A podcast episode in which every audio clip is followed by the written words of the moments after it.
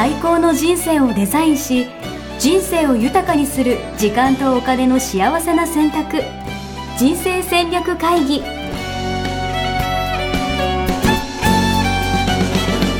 の番組は将来の仕事やお金人生にもやもやと不安を抱えている皆さんに元資産運用のプロキャリアとお金の戦略を同時に考える人生デザインコンサルタントの高頃もさあやが過去5年間延べ1700人の人生を望む形で豊かにしてきたメソッドを時間とお金の選択という切り口からお伝えしてまいります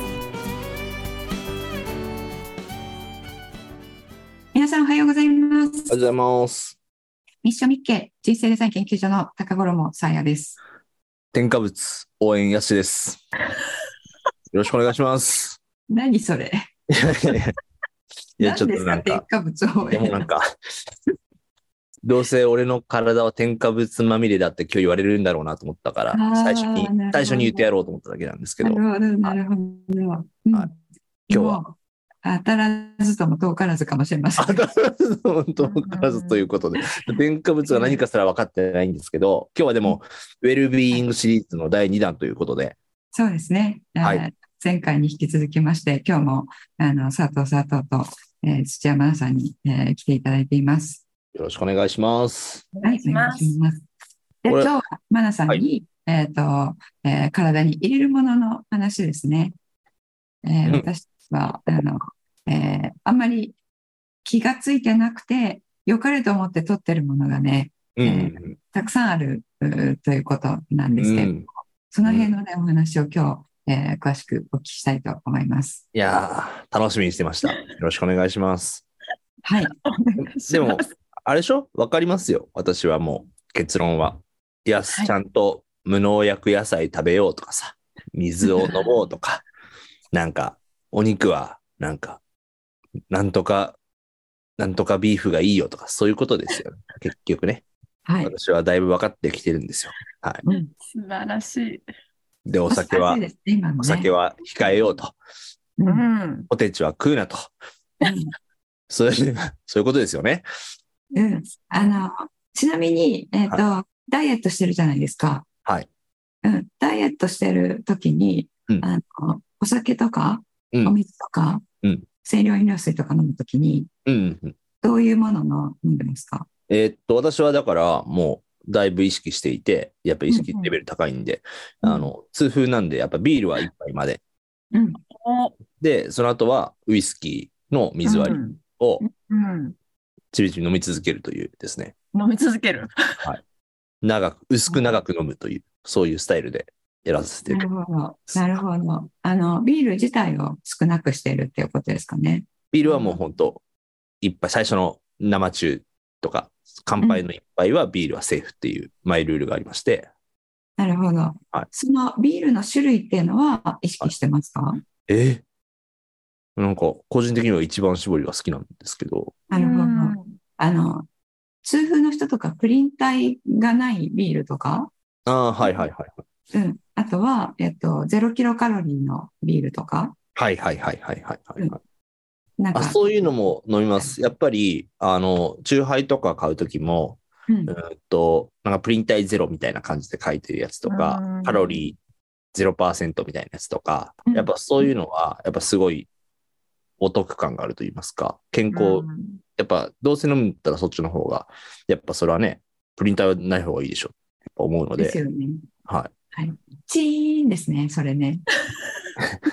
え、何？ですうんその、そのなんか、罠にはめた感やめてくださいよ、なんかその。そうそう。今、ハマりましたねっていう感じで。何あの、ごめんなさい、申し訳ないです。おとり捜査のようなことをしてしまいました。ちょっと嫌なやつになってしまいましたけれども、いや、これね、私もちょっと前までしていたことで、えー体にいいと思ってわざわざ選んでいるものが、実はね、マナさん、うん。チーンだったんですよね。そうなんですよ。なんかやっぱカロリーゼロっていうと、うんダイエット中の人とかは、そっちの方がいいって思って選びがちですよね。いや、だってカロリー取ったら太っちゃうじゃないですか。ですよね。うん。はいでそれが、あの、本当に、まあ罠なんですけど、カロリー取ったら太っちゃうから0キロカロリーとか、うんまあ、あの、まあ無糖とかね、甘いのに無糖みたいな。あ、いいですね。ゼロキロいいですカロリーと無糖はもうなんか食べてもチャラみたいな、そういう、やっぱありますよね。うん。で、ビールとかも、うんまあ本当にカロリーがゼロとかっていうようなアルコール飲料。うんうんうん。でもこうちょっと、あの、冷静に考えてもらいたいんですけど、うんなんか甘いもの食べてるのにうん、カロリーゼロとかってう、んちょっとなんか、虫良くないですかねって思うんですよ。そこはでもそうでねその虫、虫いいサービス作ってるそその商品側がすごいっていうう。ん。ですよね。虫は、虫はいいかもし体そうなんです。そう、あの、体がね、どう思うかをちょっと考えてもらいたいんですけど、はいなんか甘いのにうんカロリーゼロで無糖だ、糖は、糖は入ってないから、糖分入ってないから。うん血糖値は上がらないんですよ。うん。甘いのに。うん。でも甘いって脳は思ってるじゃないですか。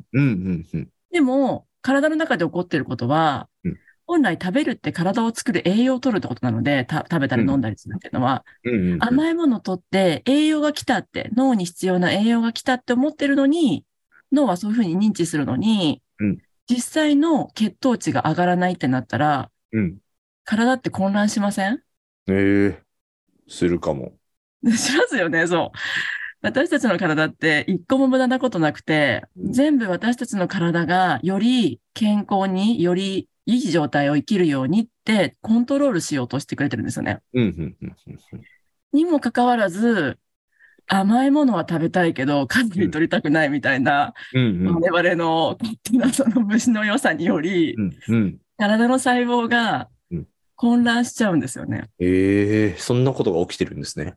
実際に起きてて、ではいはいはい。今、ゼロキロカロリーって流行りだったりして、はいもうたくさんのうんあの人工甘味料がもううん多種多様なものに入っちゃってるんですね。うんうんうんうん子供用のおやつとか、うん。もう本当に飲料水、え飲料系のものですね。ドリンク類とか、はいはいはい。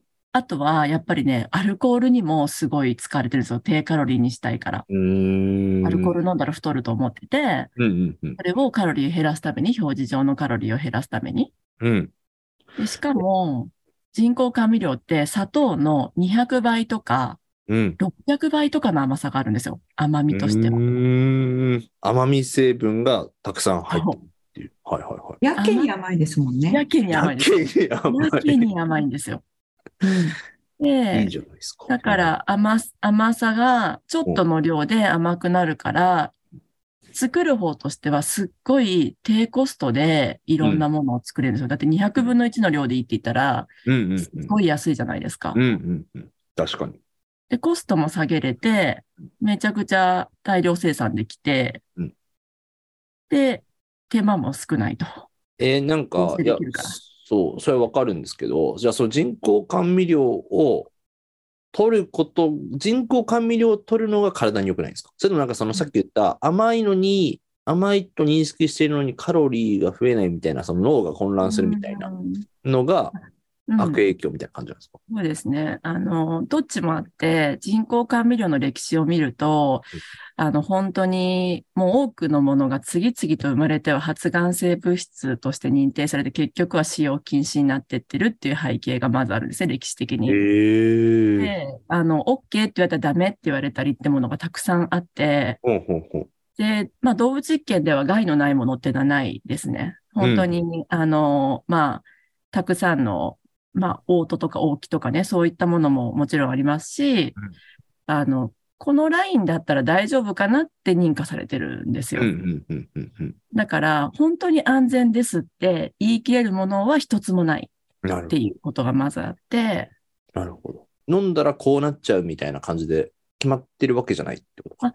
あの、まあ、検査をしてるので、安全性のチェックっていうのを動物実験とかでしていて、例えば、あの、明日なんとかとかいうやつとか、うんちょっと、あの、正式名称言うのやめときますけど、とかは、例えば、ラットの経口投与で、まあ、脳の腫瘍ができたとかね。えあとは、ウサギに経口投与したらうん、まあ、骨格異常ができたりとかして、うんまあ、妊婦さんはちょっと要注意だね、みたいなええこととかは、その成分表にはもちろん載ってるんですよ。はいはいはいはい。ただ、それって人工投与っていうのは、あの、あ口から取るっていそうです、口から通る。うんあの、人工甘味料とかそういったものっていうのは、口からしか入れないので、うんうんあの、口から投与する実験を動物実験でするんですね。うんうん実際にそういうことがされてるんですけど、うんで、ここまで行くとやばいっていう量がここって決めてるんですけど、うんうんでも明らかにウサギとかラットとかの実験でそういうたくさんのこう病気が生まれてるってことはもう分かってるんですね。ええただうんただなんかちょっとじゃんねって話なんですよ。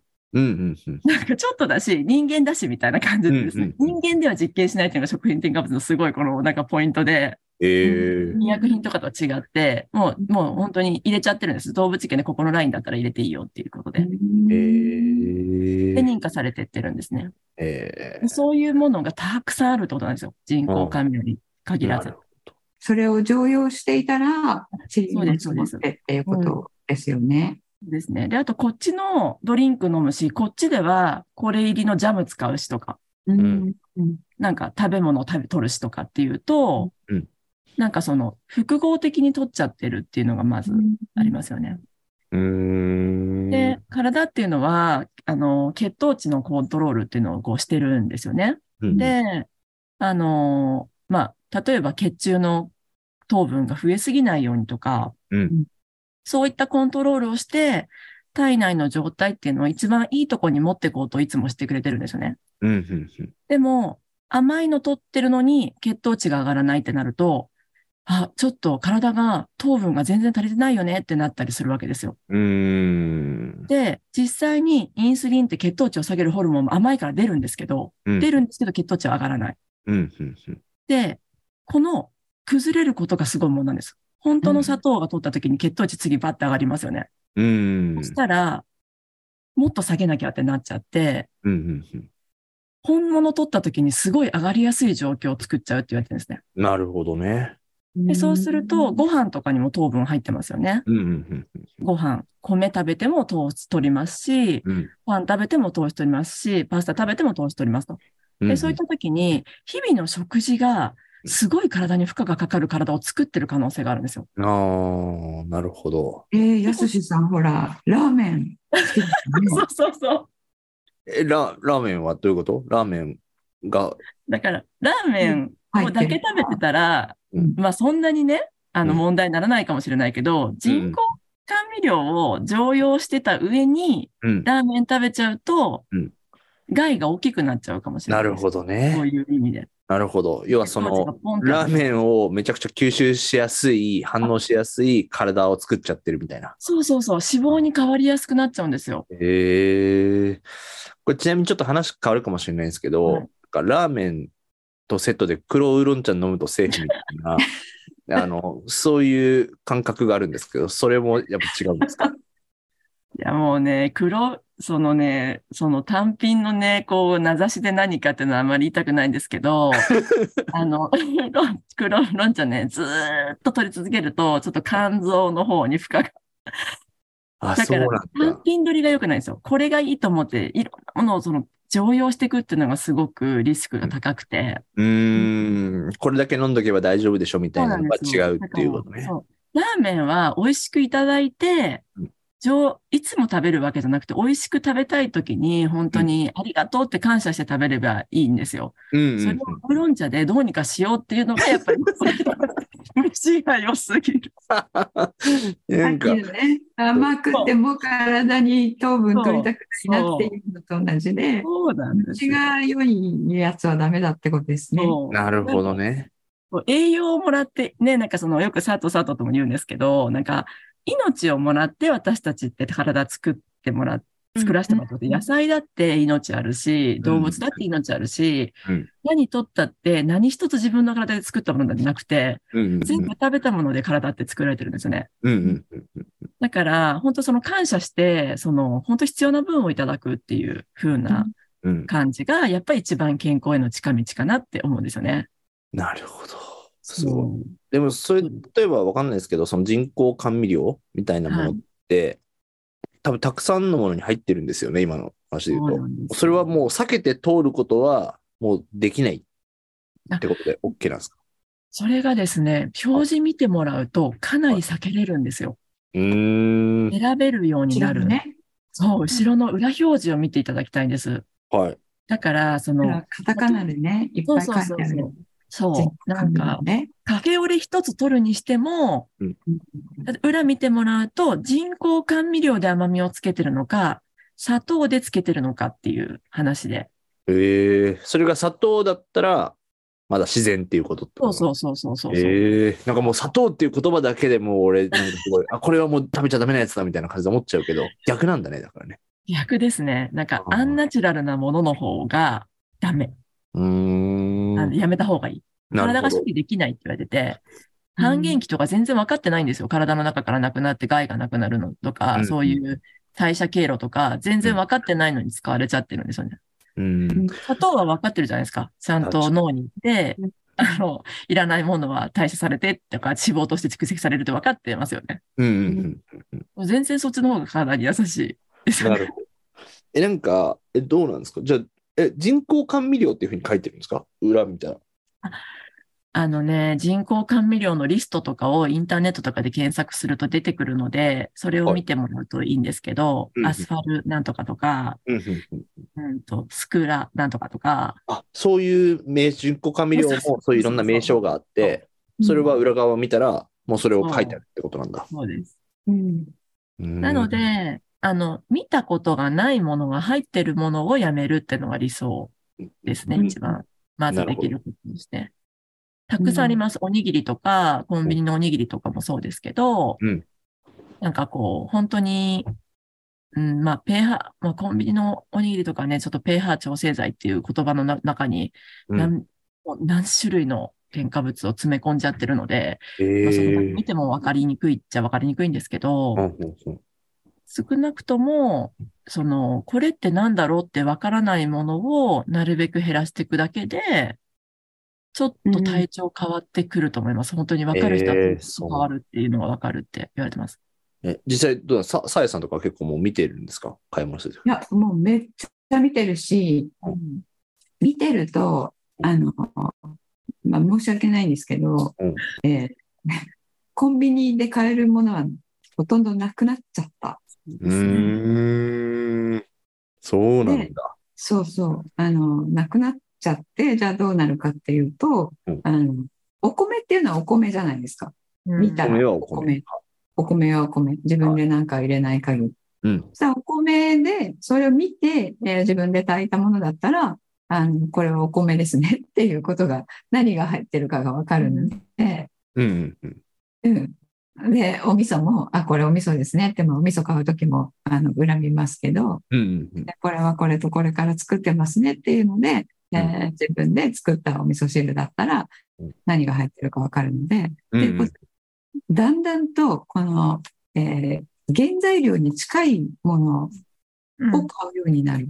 なるほど、うんなるほど。調理されたものというか、加工されたものじゃなくてっていうことね。そう。で、原材料も、あの、加工されて元の形がわかんなくなっちゃったものはうんうん。買わなくなってきますかね。うーん。加工肉とか、ハムとか、なるね練り物とか、うん元の形がわかんないじゃないですか。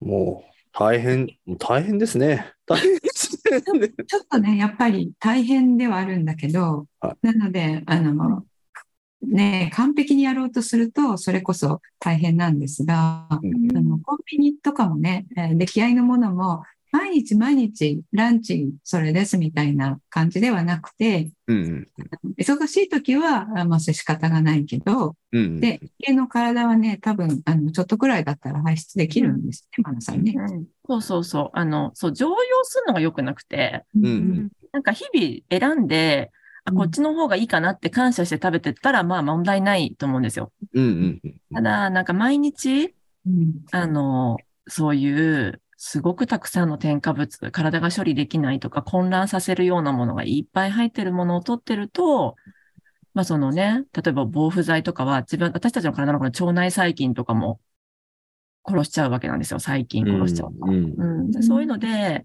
あの、知らないで傷つけちゃうってことになるので、うんその、お腹超空いてる時に我慢しろっていうわけじゃなくて、その、裏見て買う習慣がつくと、あの、少なくなるんですよ。それだけで。まず選ぶものが。うんうん。なんか裏表の表示見ると、こっち美味しそうって思うんだけど、うんなんか、だけど、裏見ると、あ、こっちは表示、なんかこの、ラベルは地味だけど、こっちの方が本当は美味しいんだろうなって思うものがあるんですよ。なるほどな。そう。でその習慣原材料見るとね、そうそうそう、原材料見ればいいっていう感じで。今、いろいろ入ってるのが普通だけど、入ってないものもね、隣に置いてあったりするんですよね。そうなんですよ。置いてあるんですよ。結構置いてあって、なるほど。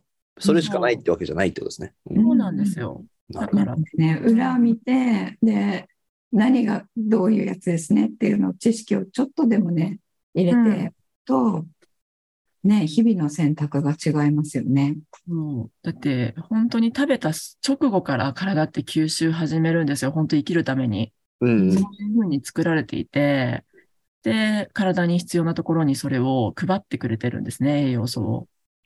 で、それが何で作られてるのかっていうのは、それは細胞の質とかに速攻影響してきますよね。確かに。これちなみに今は、その、例えばスーパーとかそういうのって裏見たらっていう話だと思うんですけど、うんこう、外食とかはどうなんですか？なんかその、そうですよね。もうね、レストランとかだったらセーフとかそういうわけではないってうんことですよね、きっと。あの、外食の選び方は、なんか私がよく言うのは、あの、わかんないんですよ。食べてみないと。食べてみないとわかんない。はいはい。食べてみないとわかんないんですけどお、食べた後に異常に喉が渇くお店とかあると思うんです。気をつけてると。ほうほうほうほうほそれはね、体が外に出したいものをたくさん入れちゃったって証拠なので、え。そういうお店はもうリピートなしみたいな感じですよね。へえ。そうですね。あの、調味料も人工のものだとね、やっぱり体流したくなるんですかね。そうなんですよ。だからたくさん水を、水、なんかとにかく喉が渇きます。薄味とか関係ないんですよ。味が濃かったとかじゃなくて、調味料の質で全然違うんですね。へえ。そうなんだ。すごい。それはでも食べてみないとわかんないんですね。そうそう、食べてみて、なんか、あ、ここのお店はすごい喉乾くなって思ったら次行かなければいいんですよ。へえ。うん。で、喉乾かないな、このお店って思ったら行くとか、なるほど。そう。まああと、出すものも変わりますね。次の日のお通じの様子とかをちょっとチェックしてもらうと、いいと思いますね。さっきね防腐剤がうん腸内細菌にね、影響を与えるそうってね、なんですよ。おってましたもんね。うん。いや、うんいや、面白いです。俺でもすすぐ喉乾いちゃうな。ね、うんあの、体調によってももちろん喉の渇き方って違うんですけど、あの、それこそね、あの、血糖値の状態とかによっても喉の渇きっていうのは全然変わってくるんですけど、うん。この日常的なこの今の状態っていうのを知っておいて、変化、うん意識してると変化に気づきやすいって感じなんですよね。うん。うん。そうすると、なんか、あ、こう、このお店は喉すっごい乾くなとか分かるようになると思いますよ。えー、なるほどな。面白い。ちょっといろんなお店に行きたくなってきました。はい。あの気にしだしてから8、9年だと思うんですけど、うん。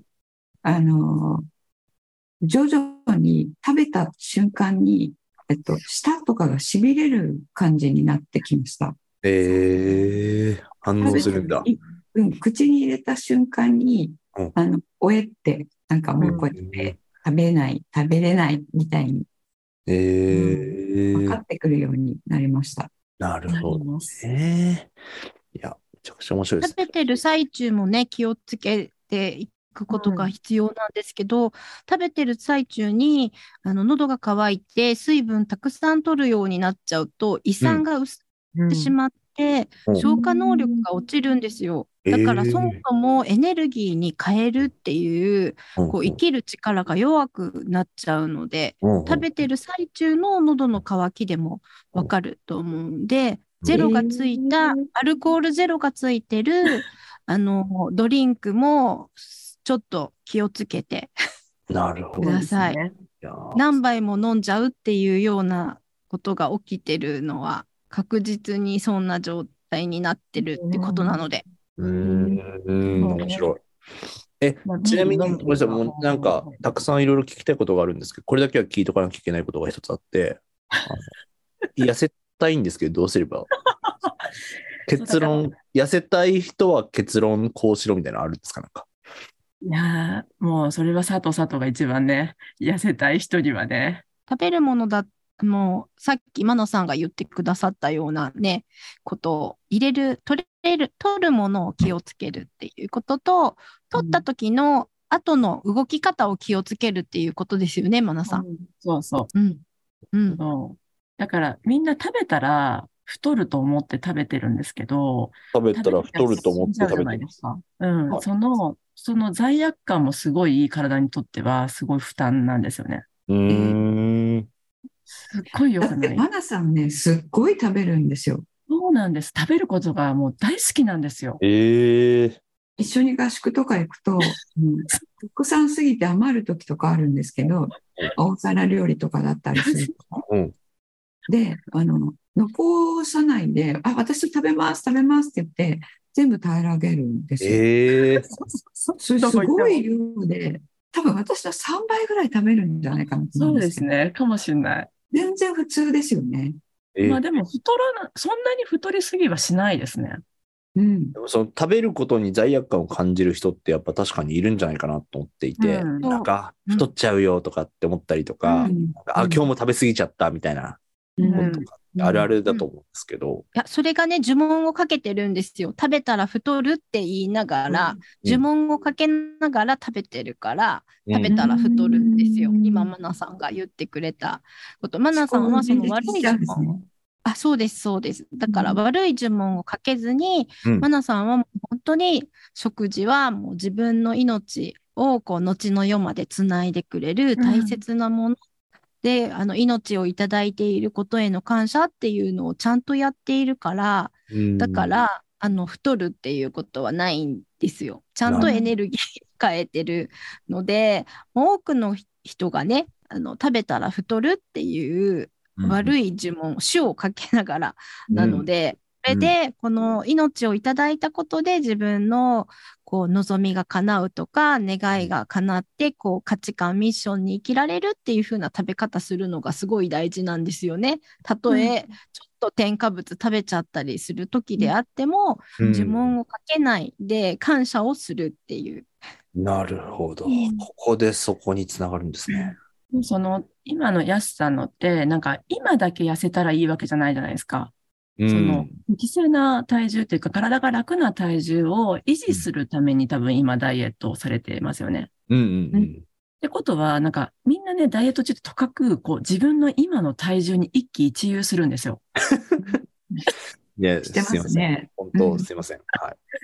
しますよね。で、はいなんか体重測定の前の日だけ、ちょっとプチ断食してみたりとかするじゃないですいや、か。本当なんか、本当すいませんって感じですね。はい。いや、そうそう。で、まあ、プチ断食全然いいんですよね。胃腸を休めるっていう意味で、ダイエットっていうか胃腸を休めるっていう意味で、今のね、現代人にとってはすごくいいんですけど、でもそれって、その、いい細胞を生むためのステップなだけであって、うんうんうん。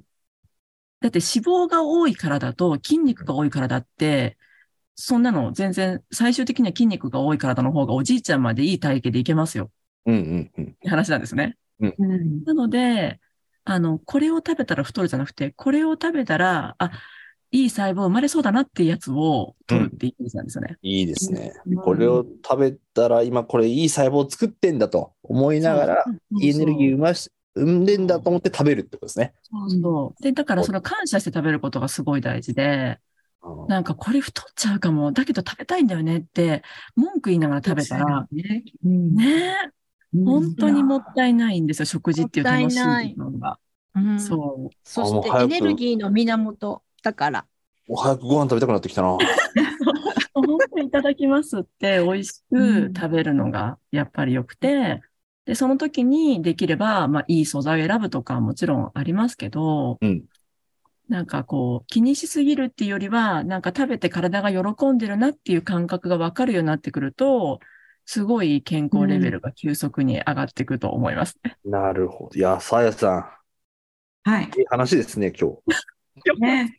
すごい、あの、やっぱり知識重要ですからね。日々の選択にね。うん。そみんな、で最終に一気に今日の収穫はばっかしてる場合じゃないですよ、本当に。そうそうそうですよね。この、あの、心の状態うん。う。うんも同じものを食べても、それがどういう形でね、あの、えー血肉になるかっていうのを心の状態でも変わるってことですよね。うん。全然違います。はい散歩のお母さんとかって、なんかこの、これを食べたらおっぱい詰まっちゃうとか思って食べたら絶対詰まるんですよ。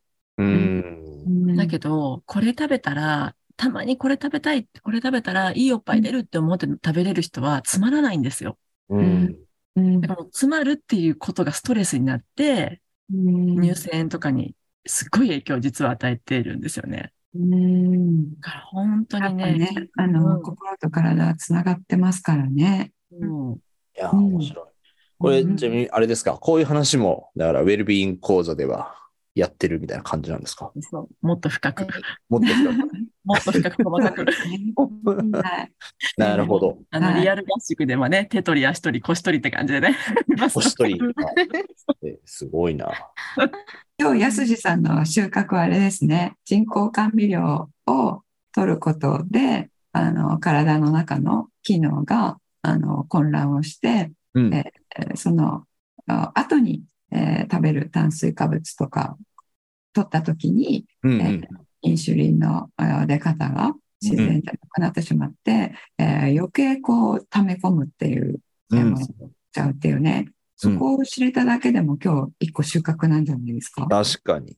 なんか、そう、やっぱ全体を通じて、まあ、それもそうだし、なんかやっぱ点で見てるなっていうのは本当あるな。うんうんうんうんなんか、その時我慢すればとりあえずいいんでしょとか、なんか、うんうんわかんないけど、衝動に、うん衝動に駆られて食べちゃったりとか、そうそう。うんその、とりあえずね、黒ウーロンの飲んでるからセーフでしょみたいな。なんかあの、うんちょっと、その時の罪悪感を減らすための、ために。なんか消すためにやって、その後に悪影響を出してるっていう、この、うんなんか、人としてのこの、浅ましさみたいな。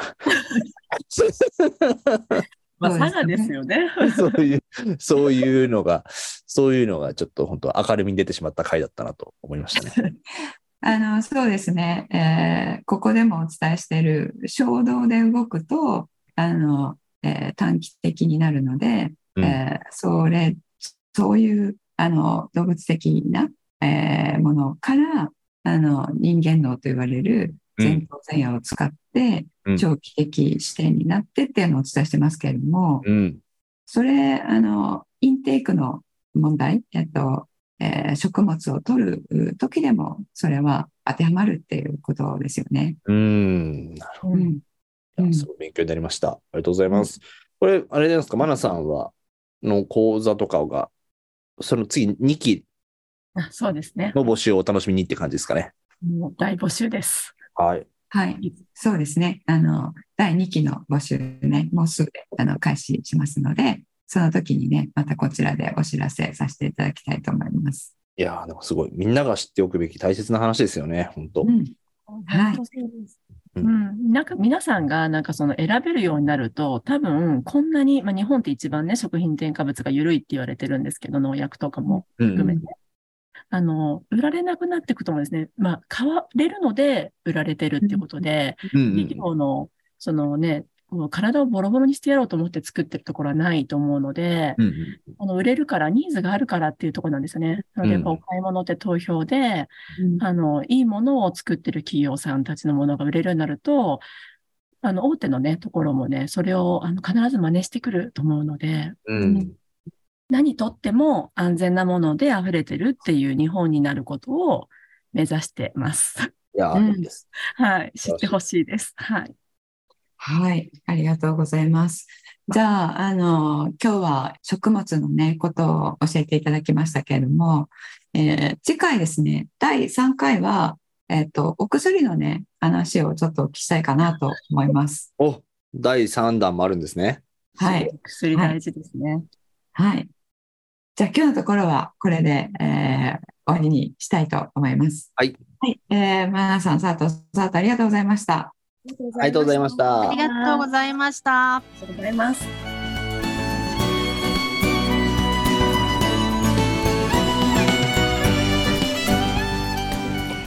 人生デザイン構築学校では通年募集を開始しました1日入門講座説明会こちらにご参加いただくと、えー、学校でどのような授業を受けることができるのか体験をすることができますそしてカリキュラムはどのようなものなのか、えー、中に入っている方はどのような人がいるのか、えー、さらに卒業後の人生はどのような人生が待っているのかそういったことを体験学習そして説明を聞いていただくことができます。毎月2回ないし3回開催しますので、えー、これまで半年または1年待っていただいていた方もぜひ直近の入門講座説明会にご参加いただければと思います、えー、特典もご用意しています、えー、こちらで皆さんとお会いできることを、楽しみにしております。